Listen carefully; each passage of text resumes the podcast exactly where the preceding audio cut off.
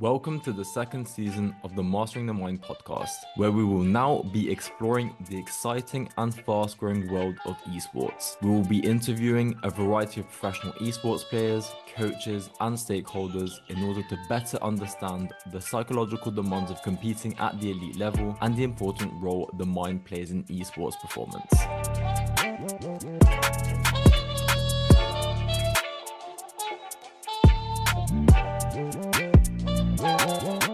Today we welcome Loic Eden Senepin to the podcast.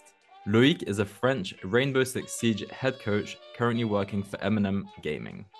M&M Gaming being his first head coach role, he's previously worked as an analyst at M&M Gaming, Team Orbit, Easy Dream, OrgSeek, and Bastille Legacy. So let's welcome Loic to the podcast.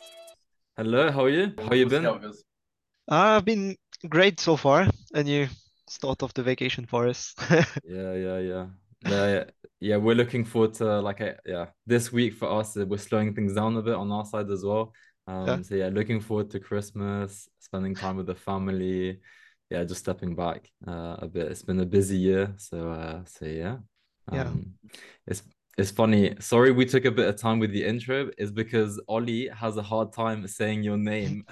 yeah. You know, nah, English because, speaker. It's yeah, because yeah. there used to be a striker uh, in the Premier League, like in football, uh, called. Uh, we used to call him Loic Remy. Uh, yeah. John tells me it's Loic. Yeah. Yeah, yeah. So I pronounced it wrong to start with, but uh, yeah. yeah but John, John's from Belgium, the French part of Belgium, so he speaks okay. French. Uh, oh, that's why. so I can teach Ollie, you know, some uh, some French and how to pronounce, you know, French names. yeah, that's my. Yeah, we got yeah, we got a lot of uh, word pronunciation in the French language, so yeah, I can understand. Don't worry. Uh, I love the accent though. Like French is one of my uh, favorite languages, like to, to listen to. Like I listen to a lot of French rap. Yeah. Um. So yeah, nah, I love it. no, yeah. Um, he he only loved the you know Vegedream, the oh, yeah. coupe à la maison. He yeah. always puts that on and obviously oh, France. That, that was lost... my national anthem on uh, on, on Sunday for the World Cup. They couldn't bring it home. Yep. Yeah. Yeah, uh, we missed it unfortunately, but uh, it is what it is. Yeah. In four four years now, this, yeah. the next one is ours. Yeah. Uh, hopefully. Well, well, how did you feel for England? yeah, yeah, for England, yeah. How did you feel about that final? Were you like gutted, or did you feel uh, like it was deserved, or? I was I was watching with friend in the city in a in a bar with a lot of people, so it was really uh into the the joy into the game. Um, but yeah, to, to be honest, we the first half we didn't play well, so we saved ourselves in the second one. At least it was better, and yeah, it was it was not a great game for for French team. Let's say on the wall uh, on the wall picture. So I'm not that disappointed. We kind of missed our final, so it is what it is. They just make uh, make the team learn, I think, and it will be better in four years. Yeah, yeah, yeah. Uh, I I've seen the pictures of uh, Mbappe um, uh, watching at the at the cup and coming back in France. I think he he will get e- even hungrier for the win in four years. So oh, I think we're gonna see another level of Mbappe. Yeah. already his performance like that day, like oh, yeah, he, he's insane. Yeah, him and, and Griezmann are yeah two great players. So yeah. yeah and we, we have them at least for I think two, maybe three World Cups. So we have a lot of hopes, and we have the younger generation coming in. So they were impressive when they came yeah. on. They changed the dynamic of the team, like yeah. so much more energy. I love it. France, uh, yeah, ones to watch in the next World Cup and yeah, in the next years. Yeah, sure. yeah we'll see. That's gonna be interesting, I think. Yeah. yeah, yeah. But um, yeah, I suppose back onto sort of gaming. Um, talking about, um, I, I just briefly wanted to talk about. I think we missed you at uh, Jönköping. You was there with uh with M&M. Yeah, I was there, and uh, yeah, well, since we stopped at the Stockholm uh, group stages, then we didn't go to Jönköping directly. So yeah. Okay, yeah, yeah. We we was there. That was our first LAN event that we ever went to. Um, nice. It was, oh, it was so Did you enjoy it? Yeah, yeah. Really so eye opening. And it's so impressive to see like um just so many people being so passionate about gaming. Yeah. Like it's so funny just to see everyone like with their chairs and like bringing their suitcases yeah. with their like PC in it. Like yeah, yeah, it's it's sort of like were you were you only on the tournament uh, days or were you also before with the meeting of all the a sports guy preparing uh, esport new things, etc. Yeah, at the conference. We were at a Yeah. conference, the ERN conference. Yeah. Um, so yeah, that was like three days, and then we went Yeah. uh to, to DreamHack to Okay, so yeah. yeah. I had also some friends from um, um, EGS school that were presenting a few things. Um, uh, Ben and um, I can't remember the other one name. Um, but yeah, they Oh, they are preparing um, uh, things about um, scholarships and esports, how you can um, uh, teach esports and what are the best way to teach esport to the younger generation. So wow. yeah, they've made a, a conference the day before. yeah, yeah. Was Yannick one of the people there? Yeah, it was Yeah, Yannick, yeah, yes. yeah, yeah, Yeah. yeah. We we actually were at the same table with them on uh, when we were having dinner. So yeah, yeah, yeah. Oh, nice. They were, they were Yeah, great guys, super, super cool guys. Yeah, yeah, yeah. Yeah. Um, Yeah. for sure. I was speaking about French rap with them as well, and uh, he, he, he was showing me a couple of songs. Nice. But yeah, no. Uh, Uh, I I suppose we've jumped in pretty quick there, but uh, sort of to bring it back to, for the listeners to get to know you a bit better. Yeah. Um, sort of talk us through your journey to date to where we are now. So from growing up, how you got interested in gaming, how you got interested in esports, R6 specifically, um, and how did you get into the current role you're in? Talk Yeah. us through your whole journey. Um, my first contact with uh, any forms of gaming or video games was when I was like 10 years old. Um, my whole family for my uh, birthday offered me a laptop, and that's how I started. Like every kid, it was the years of uh, Minecraft. So obviously, I was playing a lot of Minecraft with my friends. Uh, and growing up, uh, Minecraft became uh, League of Legends and a bit of CS:GO. Okay. Um, so yeah, I and my first contact in esport was League of Legends uh, World Championship. It was probably, I would say, 2014 or 15. Mhm. Um, it was the year where Faker took the second title, I think, Okay. uh, something like this. So I was starting to just watch esports at the time. I was not really great uh, at League of Legends, so I wasn't even believing in doing esports my life. Um, I was watching, enjoying, and then one day I've seen a Rainbow Six uh, E3 trailer where the operators come down from the helicopter to house. Um, and I don't know, so it created something in me. I was like, wow, the the game is amazing. I have to play this. Uh, I have to see what it is. Mm. Um, so I tried to uh, pull my friend with me that were playing CS:GO at this time uh, to Rainbow Six, but none of them were interested. So I just ended up alone in Rainbow Six, uh, and I joined a bit of French communities, different ones. Um, and um, I met some friends, and I was still underage because when it when Rainbow Six got out, um, it was yeah, I was 16 at this time uh, when it came out. So I couldn't do any sports, but I was watching. Uh, I've seen uh, Youngtis uh, taking the first title, etc. Mm. And I was waiting patiently while my friend were starting to do like it was Go for at the at this time on the Sunday, yeah, Saturday and Sunday, I think. Um, so I was just watching them doing this, and then when I when I got 18, I started also to search for a team. Um, one of my first team was uh, Mad Corps. Uh, that was a very old uh, esport French club that closed. Uh, was probably two or three years ago. Um, and then after Mad Corps closed, we were three teams, and our team was the youngest and probably the prom the one with the most future for them. So we searched for something else and we joined OSERV at this time.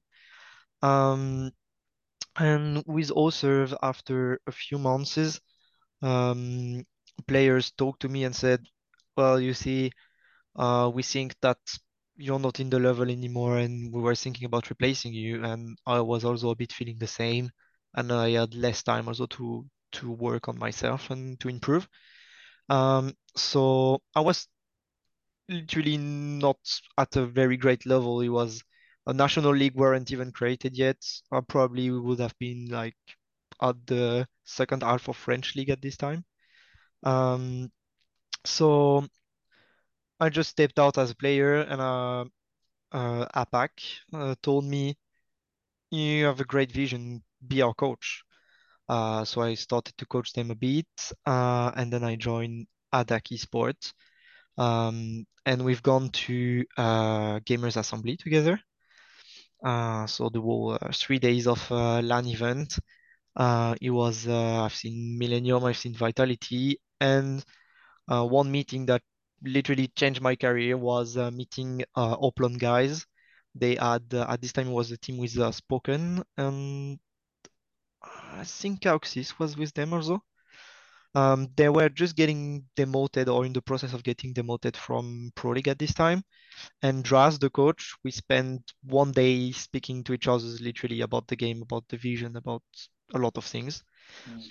And three months after, he sent me a message saying, Hey, um, Sparxo joined Millennium. Uh, he have been buyed out, so I need someone to help me. I need an analyst and someone to teach a bit of coaching. Uh, are you interested? Do you want to join? Um, so I said, yeah, obviously I'm very interested. Um, and I was also moving out of my parents' place for my studies. Um, so I was more, let's say, free. And I said, yeah, I joined whatever. Um, so I joined him and we were uh, Distro at this time, uh, waiting to have a team because Distro is uh, was at this time a esport club created by ourselves for ourselves. Um, and we uh, played, I think it was Open Cup. Yeah, Open Cup were finished third. Uh, Vitality and I can't remember the team that won. But um, yeah, we we finished third at this tournament and then jumped into Challenger League. Uh, didn't go well. We finished on the second half, got relegated, etc. Then the team disbanded, and the year after, we created another team with Spoken, uh, Spoken Cauxis. Uh, there was already Dirza. Uh, can't remember the other ones at this time. so many players. yeah, exactly. Um, but whatever, we got to um, to Gamers Assembly once again with this new team, and we finished four or fifth, and we heard that uh, French League are going to well will be created. Uh, so we started to hear about a bit about that, and we learned that you needed at this time to have a company to join French League because it was best to receive uh, the money. So we uh, started to work with uh, Tortank as our manager, and he got us into Bastille Legacy, and we got the spots. It was uh, Dirza, P4, Cauxis, um, um, Cucus. He changed his nickname uh, now, but I can't remember what he changed. Uh, and um, what was the last? Who was the last one? Damn, that's a shame. the pressure's on. yeah. but um, so we started our, our journey on the French league. Um, it was uh, it was interesting working together. I was still uh, analyst at this time and helping Draz uh, to for the coaching stuff, etc. Yeah. Um, we played the first half of French League as Bastille Legacy. Then, uh, well, let's say classic trouble with some esport org. Uh, didn't got any money, didn't got what they say they would got us, so we just left. Um, and we're looking for a team, and we got picked up by Easy Dream, that is um, uh, esport club related to um, a handball club in uh, Aix-en-Provence. Okay. Uh, they have actually a League of Legends team, uh, and at this time we're the second team to come in. So they took us in, uh, great facilities, uh, gaming house. Um, they made us uh, unlimited boot camp, etc. It was it was a truly great time, and it was a major part in our success in the second half of French League. Um, and when COVID started, um, we parted ways uh, with Easy Dream. Uh, so Draz and me left. Uh, Draz has got into Navi, and he told me, "Well, it's time for you to fly alone, I guess. Uh, I've teach teach you basically almost everything. So let's jump on your on your own career. And um, Sparkso, the one that got bought by Millennium before, was actually coaching a bit of um, M&M players at this time that were in Challenger League, and he was looking for someone to help him. So he said, just send him a message saying, "Hey, you know him, you know me. He's yeah. looking for." So I also sent him a message, and he recruited me, and that's how I joined MNM as an analyst and second coach. Mm. Then we've got through one Challenger League together, got uh, it was second place here, lost the relegation game. After that, it was a bit hard. We got player two player leaving, um, Dats and Funkers, um, because they had other plan in life and they had a successful career ahead of, of them. Uh, and then two other players got buyed out, one in Navi, one in G2. And it was uh, Yuzus. Yuzus, Sparkso, and me left uh, from the original uh, team. Yeah. Um, so we took in uh, Nello, we took in, it's not in the right order, no? but we took in Nello, we took in some uh, promising young players, so uh, Tyrants, uh, Solotov, and Neo. And we also recruited Archer to help us on the more strategic part. Yeah. Uh, so at this time, I was still doing analysis, and I stepped down a bit of uh, helping uh, Sparkso as coach. I was mostly Sparkso managing the let's say, well-being of the team and Archer on the strategical part. Then Sparkso also had a career opportunity, so he left and Omerta come in to replace him. Uh, and we worked as three for the second Challenger League try and uh, also for SI, uh, Wall SI. Then came back from SI, so continue to work as a trio for stage one, and at the end of stage one, um, Omerta stepped down as a coach. Uh, and player asked me, and Cal, the CEO of MNM, asked me to step in as the main coach. Uh, I was like, yeah, that's stressful. I've been taught how to do it. I've never actually uh, done it like 100% on my responsibility, but let's do it. That's that's a new challenge, and I I, I take it. Mm-hmm. And so we've gone through stage two, Berlin, stage three, Stockholm together as uh, me as let's say main coach yeah. and Archer uh, on the strategical parts, and I'm also doing the analysis in uh, still a bit. Okay, so you, are so, doing both roles, the, the yeah. and analyst. Wow. Yeah, I'm doing both. Well, lately we are less, uh, let's say it's less important for us to have an analyst uh, so far because we watch a lot of VODs together and we, we do a lot of things together that the analyst would do alone. So it's not really useful. I'm just bringing a few tools uh, on the analysis side. Yeah. But, yeah. Okay. Yeah. yeah. Loads to sort of unpack there, but uh, you obviously had a, a really good result, I suppose, at the weekend in the EUL finals. Uh, yeah. Finishing like the second best in the EU. Like that's unbelievable. Like how, how did you feel? Obviously, I watched uh, part of uh, against Wolves, uh, yeah. but then it was my sister's birthday, so I had to uh, it. uh, and then on the Saturday, um, I did get a chance to watch because I was out. But yeah, how did it feel? Um, sort of finishing second. Well, uh, a bit disappointed because yeah, kind of like French football team we missed our final to be honest. Uh, didn't really play correctly, but it is what it is. And to be honest, after one year in EUL, finishing second is already really good for us. Um, yeah. Obviously, you're always a bit disappointed because you want to be first. That's how yeah. everyone is. But yeah, if if I have to be honest, second is already a great result for us and a great base to to work on. So yeah, it's good. I'm enjoying this uh, time off with a second uh, second place in the UL. For sure, that's a great basis to build off and uh, a great achievement for you. Yeah, sort of a head coach and, and, sort of yeah your first sort of time doing it. Um, mm. Obviously, throughout your journey, you've been an analyst for a lot of it. Done a mm. bit of coaching, but a lot of it was being an analyst. Yeah. Was being a head coach always the goal for you, or where did you sort of see yourself in, in, in Like, did you have your eyes on the head coach or, or not?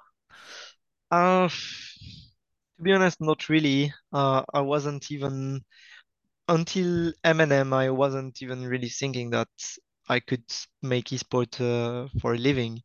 Uh, it was mostly like a passion on the side for me. Yeah. Uh, and when I joined M&M and we got opportunities, we got um, to improve, we got to go into uh, the first division, EUL, then I was, yeah, I was thinking more and more that I could make a living out of it. So I would say the first goal was just to try and live from my passion. Um, and yeah, obviously, you always want to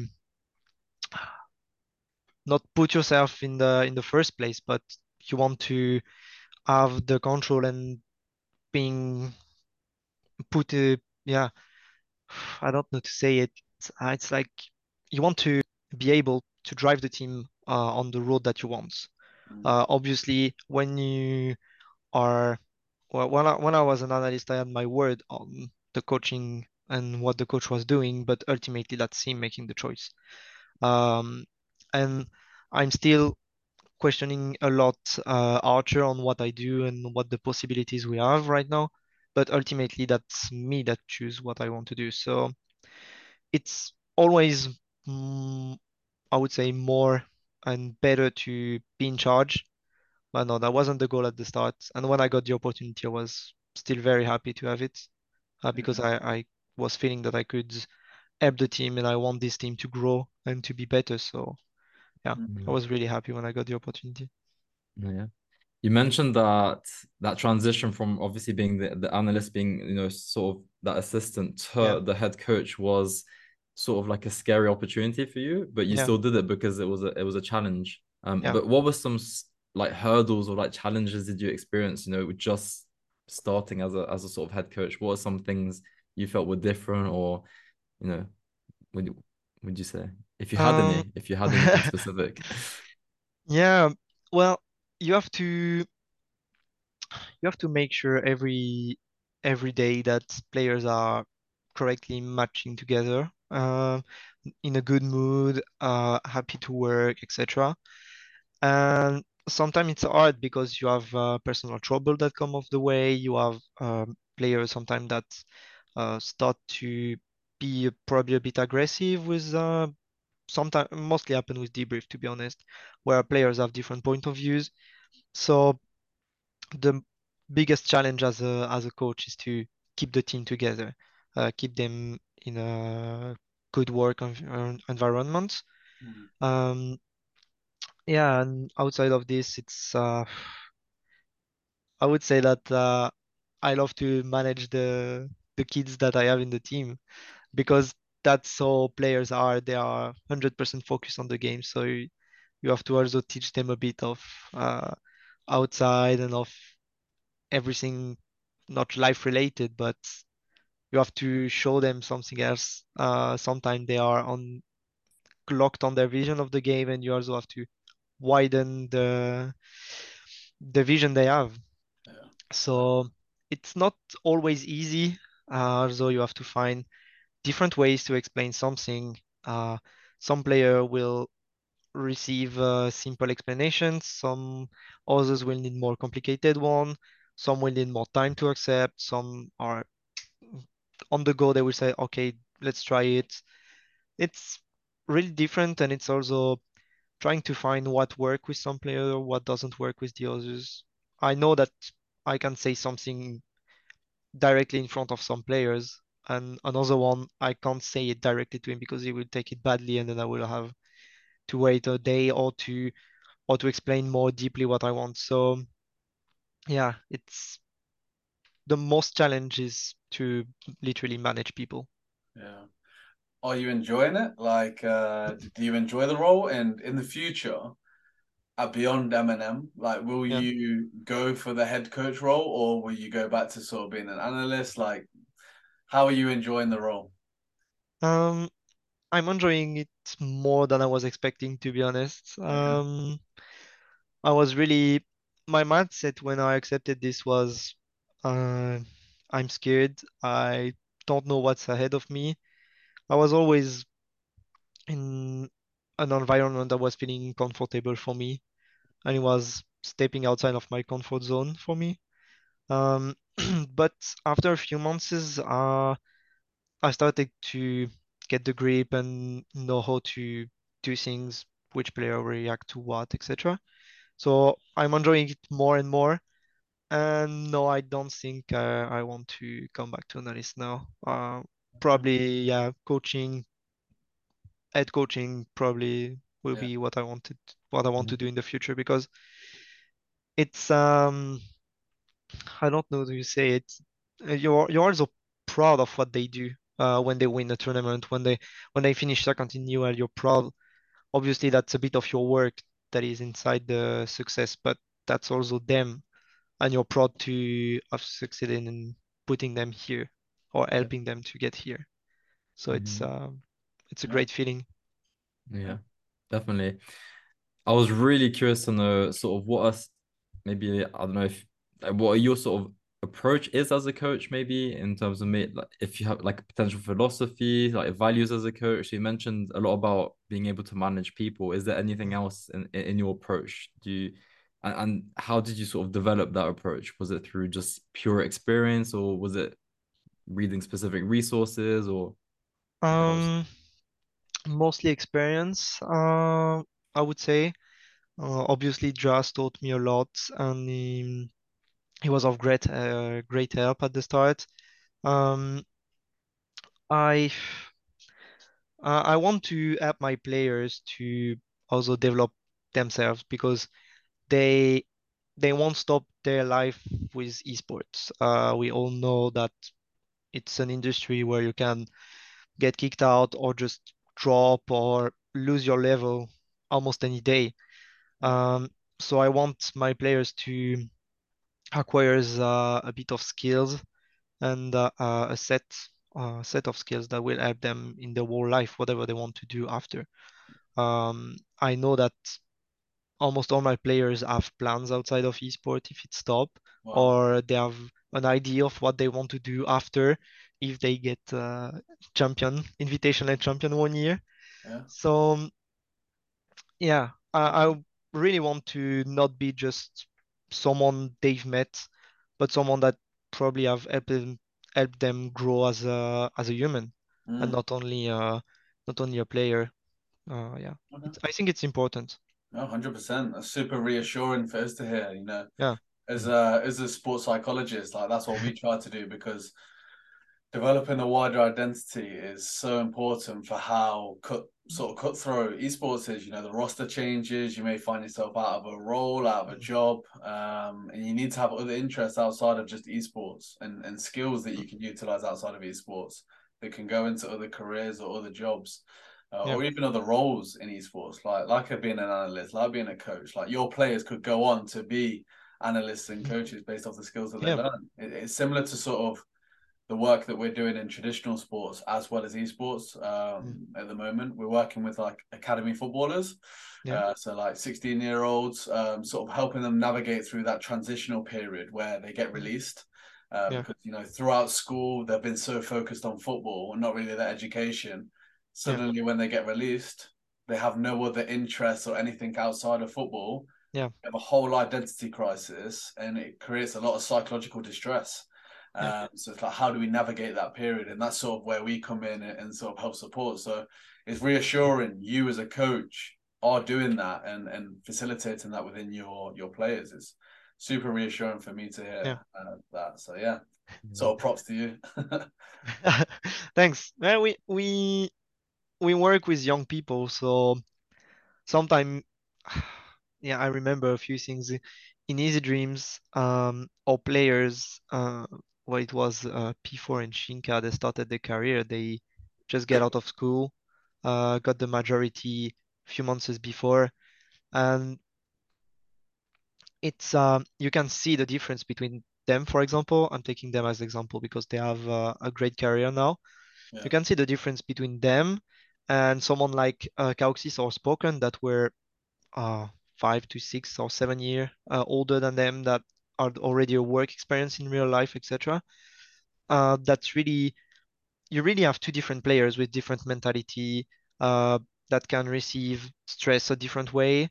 uh, and that was really interesting. Um, Mm. and that was something that I experienced because you, I got the two different types in the same team, and I could see the difference, and I could see that, yeah, young players, uh, you need to teach them a bit uh, of life, I would say, Yeah. and to help them grow because usually that's what you do when you work in a company and you have colleagues, etc. Uh, and you learn by seeing others, but you're in an over competitive environment, Yeah. so you're almost more, let's say, pushed to think about only yourselves, your competence, your, how you, how you can be better, and Yeah. not thinking about afterlife, uh, the others, etc. So For sure. yeah, it's Yeah. important.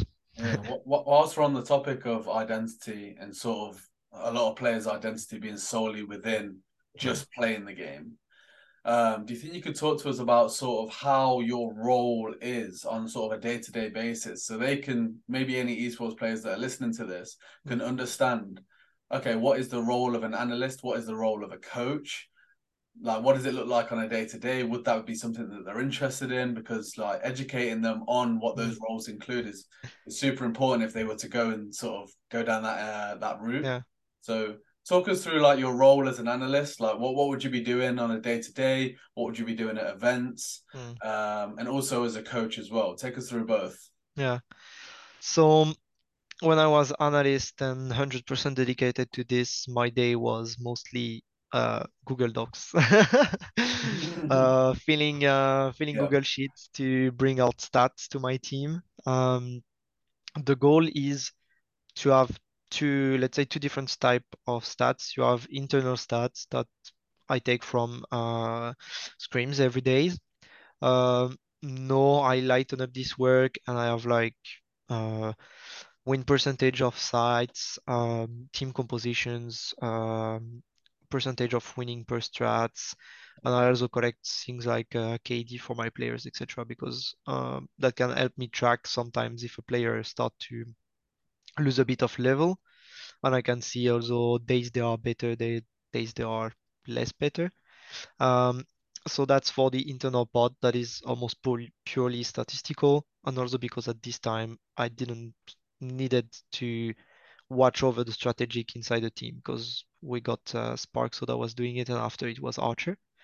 Um, and for the outside, uh, the other teams, I was also collecting stats. So I collect as many stats as I can, um, win percentage, team composition, uh, what they ban, uh, side they start, um, most uh, most win side, etc. Um, and I watch what they do um, as a team.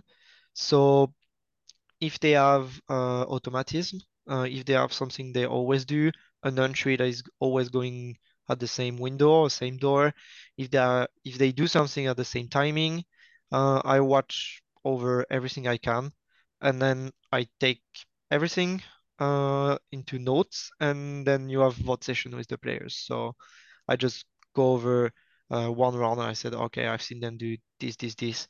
I watched, I don't know, for if I want to make an analysis of, uh, let's say, Wolves on Oregon, then I watch two or three VOD, uh, two or three last time they play Oregon, and then I go back to my player, I show them four, five round in attack, almost the same amount in defense, and I said, this is typically what they do.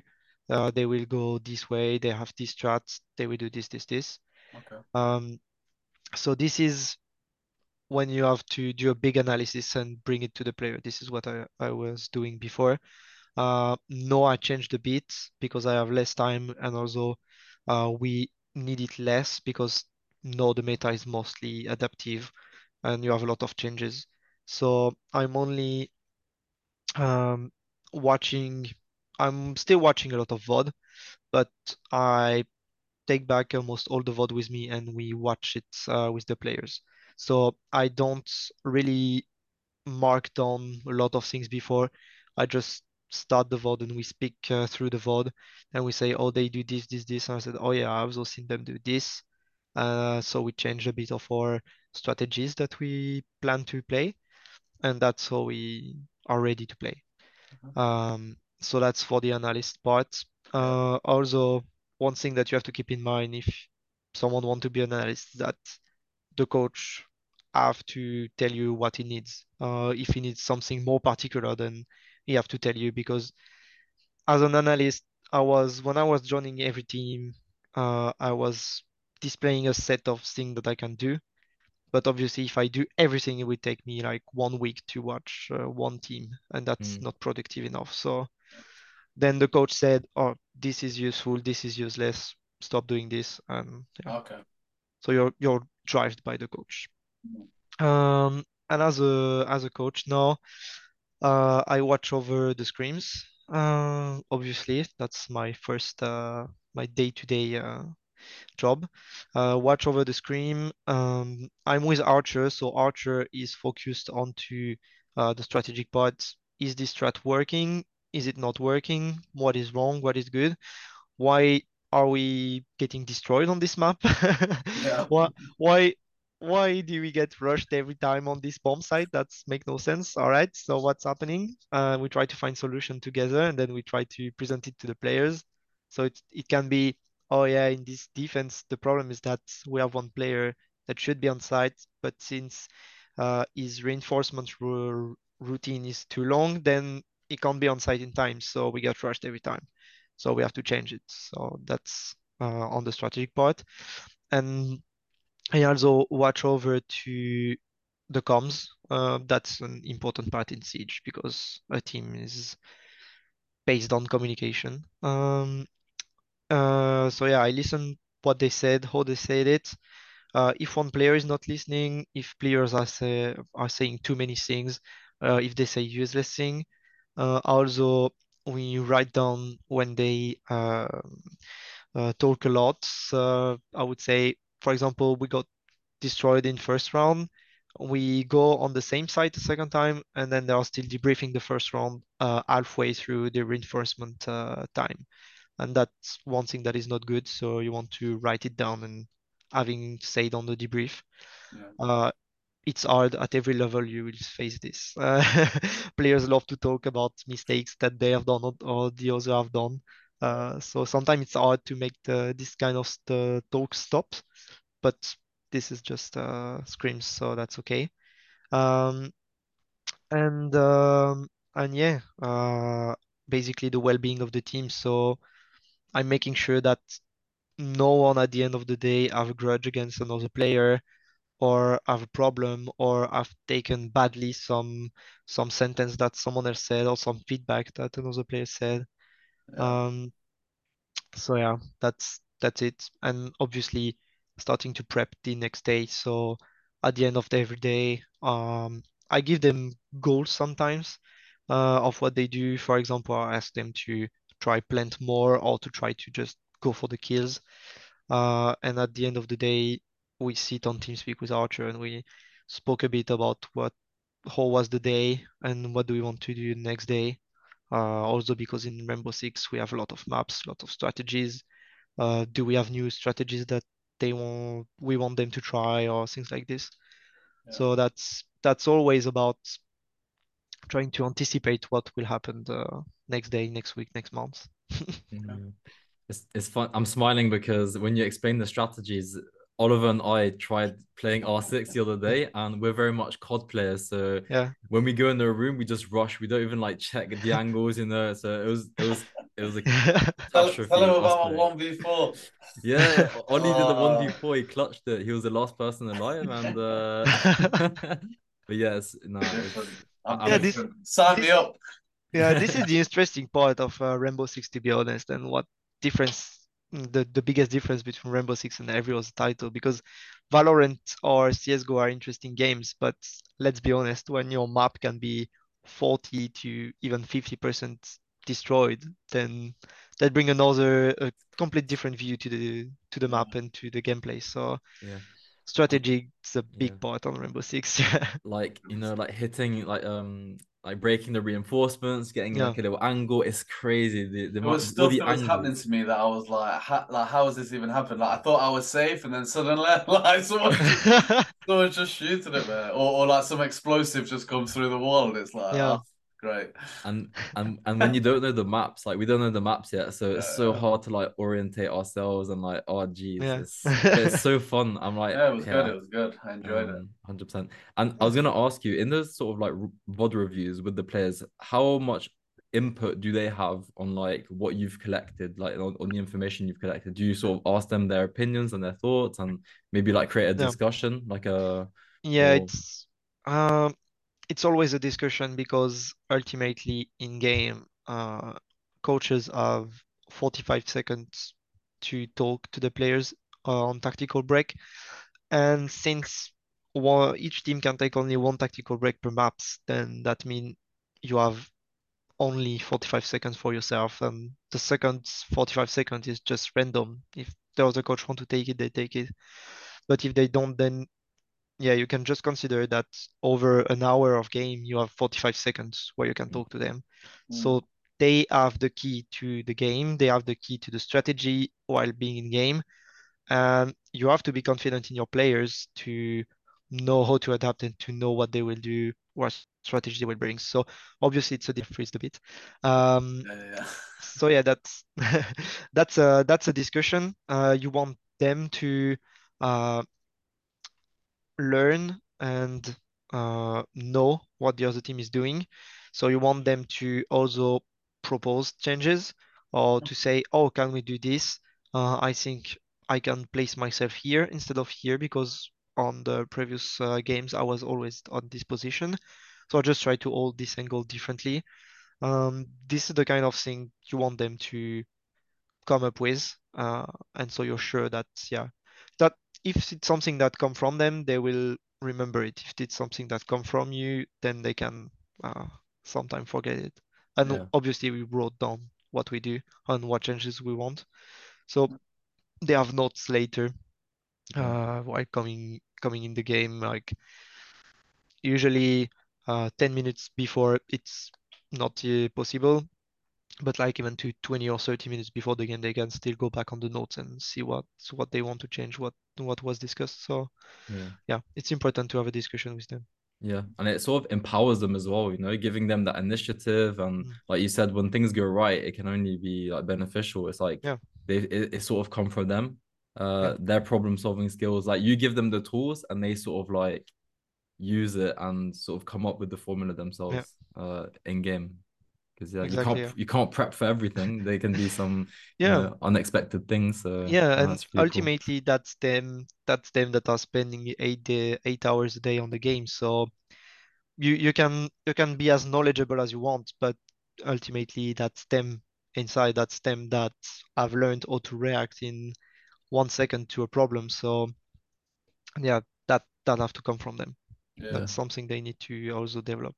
Hi guys, ad read time. So if you're an esports player, an esports coach, or an esports organization who's simply interested in incorporating psychology support within your system, feel free to reach out. You know, at Mastering the Mind, we provide different types of services, whether it's one-to-one support, team support, or educational workshops on the mental side of esports. You know, we really seek to support players and coaches develop the necessary psychological skills to not only enhance their esports performance, but enhance their esports participation experience as well. So whether it's coping with tilt or you know coping with the pressure of competition, you know those feelings of stress and anxiety before a big comp, these are all things that we can help you with. The first session is free of charge, so feel free to reach out. And if you want more information, just visit www.mtmconsultancy.org or just send us a message on our various social media accounts at mtm underscore off. Right, back to the episode.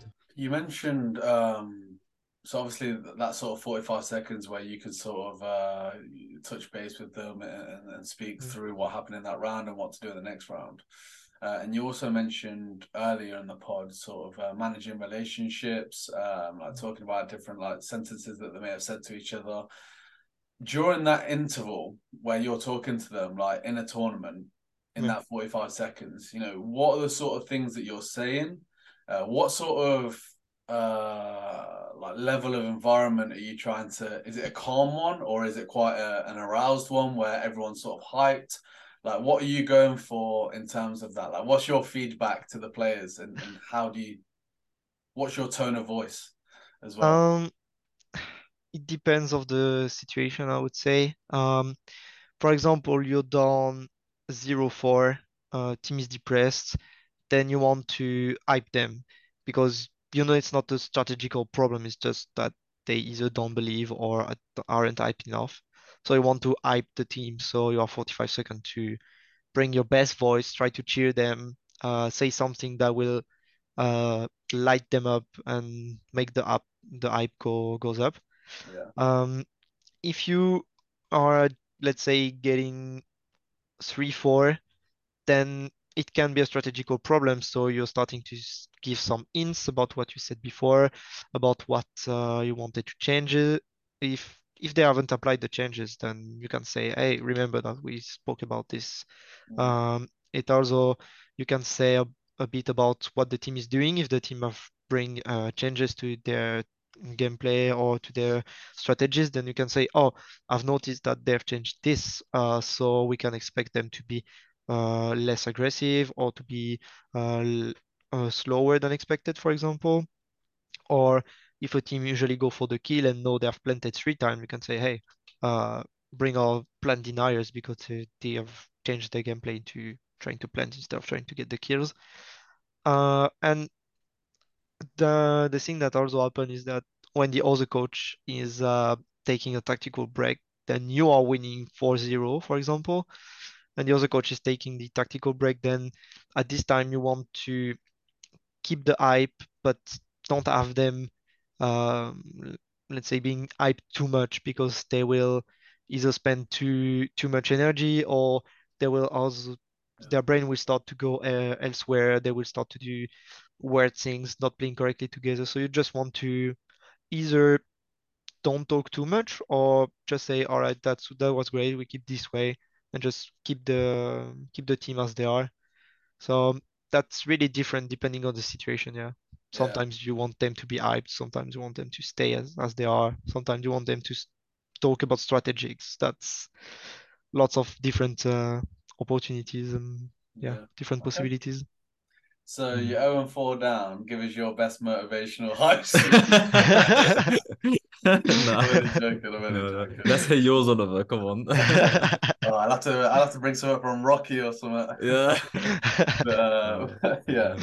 But no, um, I, I wanted to sort of touch on something that I saw when I was sort of doing my research on you, like looking around your profile. Um, I saw on your IG that you're certified by Snowball GG and EGS, Eastbourne Study. Yep talk us through like sort of what that involved, what that means, um, and, and sort of the process of that. Yeah. What, what does it mean? So uh, Snowball GG is a website where you can uh, book uh, coach sessions. Um, there is a 10 or I think 20 now um, coaches. Mostly, most of them are French. Yeah. Uh, you have a good level of coaches. You have uh, you had Alpha for a time also that was on the on the website. Okay. So uh, it's it's a yeah, it's a big website where you can um, coach people, and um, the way to get certified is to have all the coaches already in to accept you. Uh, and we started. I was at almost the base of the project. I was between the yeah, I was in the 10th first coach to join, uh, and we created this uh, kind of Rainbow Six session on the website. Uh, the goal is to have less, uh, not less, sorry, but as much as many people that want to uh, book a coach or to go into esports to have the possibility to get access to a coach. Mm. Uh, so you have different level, different coaches. Some are for really beginners. Some are available for teams. Some are available for team that want to join um, a competition or a major competition. Um, so yeah, that's really wide and you have a lot of possibilities. Yeah. So if people want to check out, most of them are French. So if there is English speaking people, then sorry, you have to find another website. But yeah, no, some of the coaches can speak English, so yeah. would probably try find try find yeah. something. Yeah. Um, and uh, EGS is the the school, so where Yannick and uh, Benoit uh, are working, uh, and I give uh, lessons to uh, students here with uh, Draz also um, they developed um, a course. Yeah?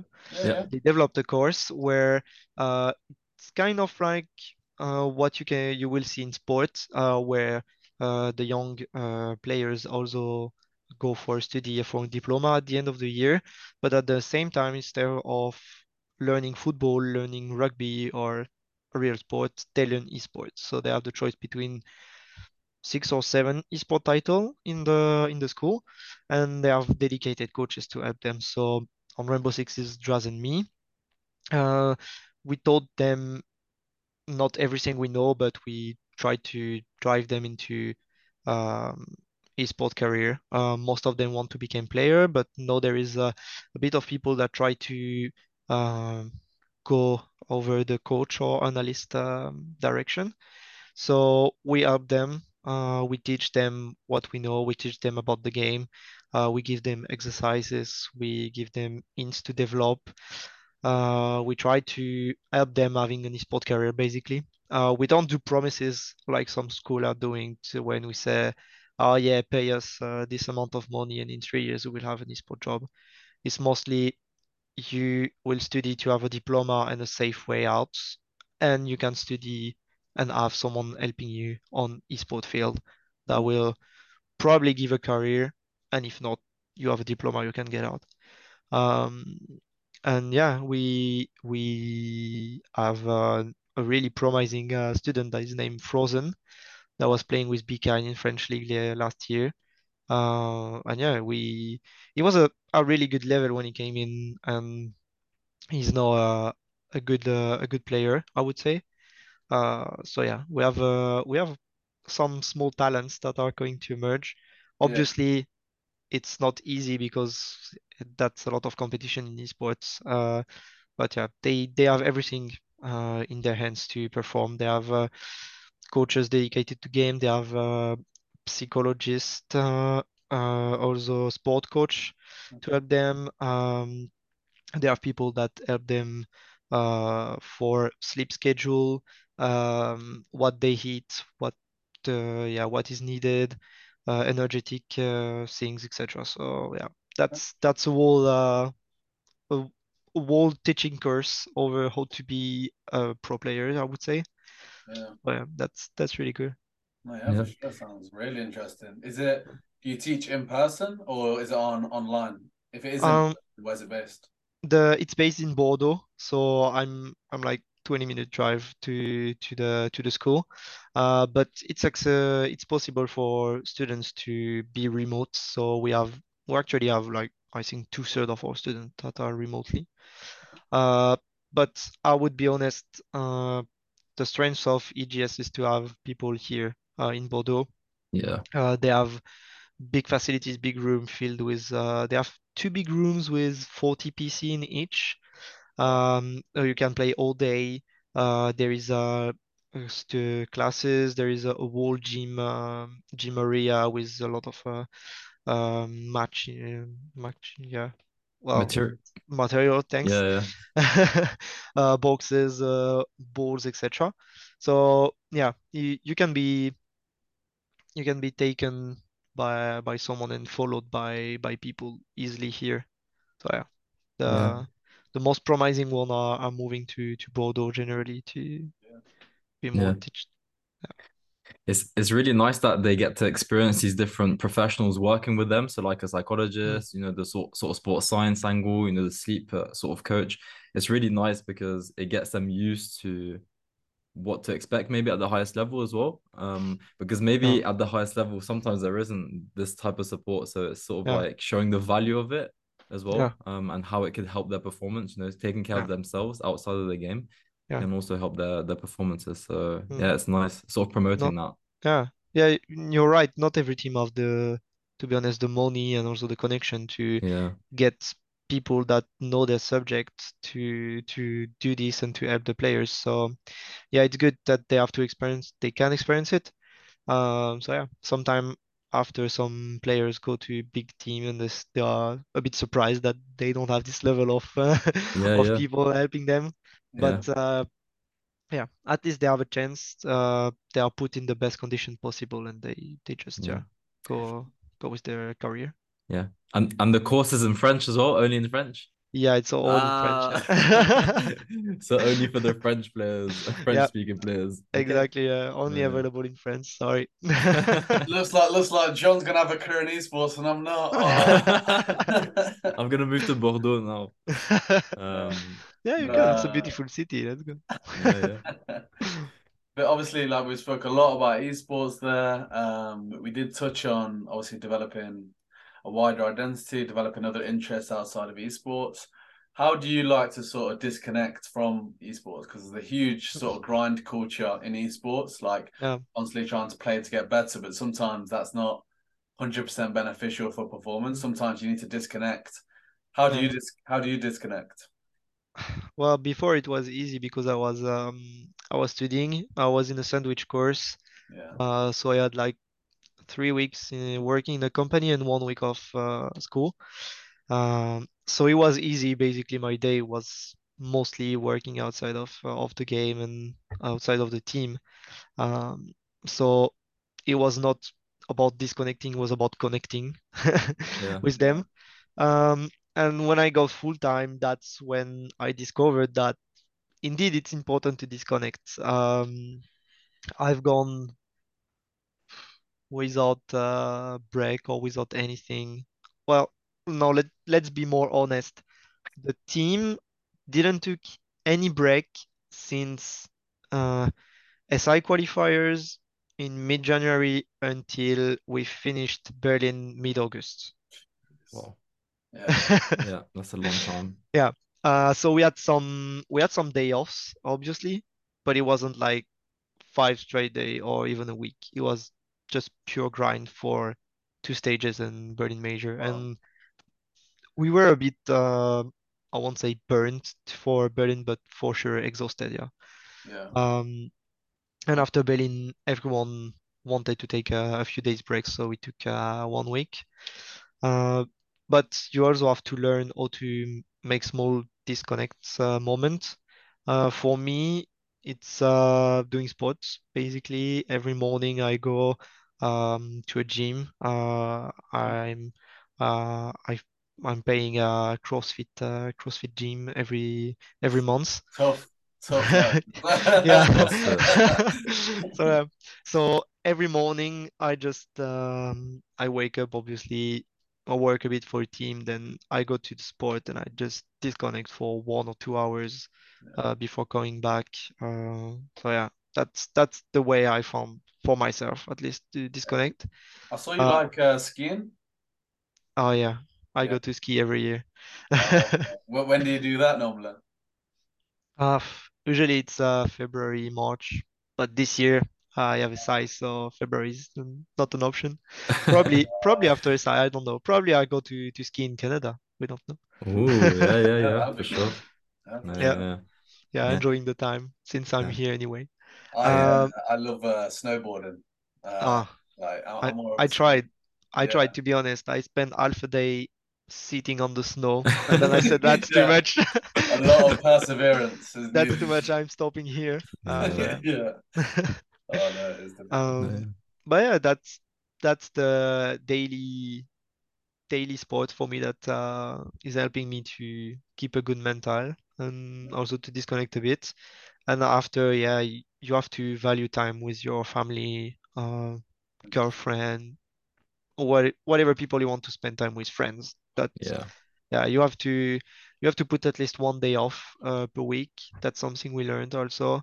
Uh, stage two, we've gone through uh, eight weeks, no day offs. Uh, at the start, I was saying, "Oh, guys, can we take some day offs? Do you think?" They were like, "No, we need to grind. We're not good enough, etc." Um, and after in stage three, I said, "No, that's not a question. We'll have a day off per week," yeah. uh, because we've seen the result, obviously. Mm, Um, so yeah, having at least one day off, and when you can, take a few few more days. Um, after Berlin, we took a week. After Stockholm, we took a week. Yeah. Um, no, we've taken two weeks because we are coming back on January 4th, 5th.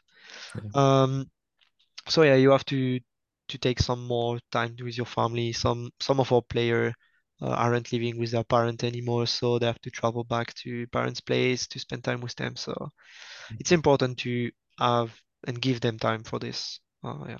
Yeah. I, I saw a little creature move in the background there. I don't know if, if that's is it a cat? Yeah, that's my cat. Ah, yeah, You forgot yeah. to mention the cat. yeah, I put I put him a, a sleeping basket here yeah. because at the start he was uh, either sleeping on me or on my uh, mouse yeah. mat, uh, and that's a bit hard to work when you, you have a cat on your mouse mat. Yeah, so I just put a sleeping basket here so he can stay here. Yeah, yeah. and he spend the whole day. Yeah, we've done multiple podcasts where like people have got cats and they're like walking all over the desk and like around yeah. their back. yeah, yeah, so, Classic, yeah. They, they love knocking things off like desks and stuff. I swear. Yeah, yeah. When when he goes up my desk, usually he just uh, start to smash my uh, my mouse or something else, or whatever he found on desk that can just fall over. Yeah. I'll make sure you got no drinks up there.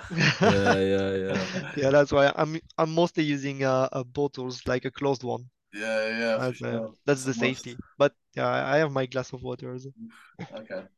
Um but yeah, sort of uh, coming to the end of the pod now. Um, you've secured that role as a head coach at M&M. Mm. What's sort of next for you? Like, what what sort of your ambitions in that role? Um, do you have any future ambitions beyond the role? Like, what's next for you? Uh, winning more titles, I would say.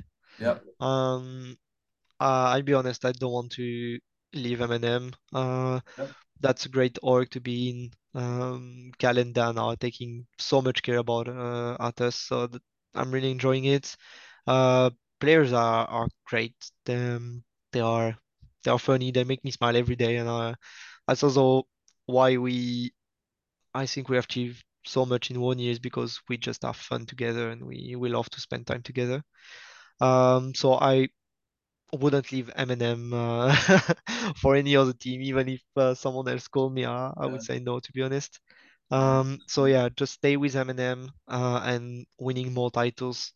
Uh, SI is in February. Uh, then we have next year will be two stages, two major and some minors.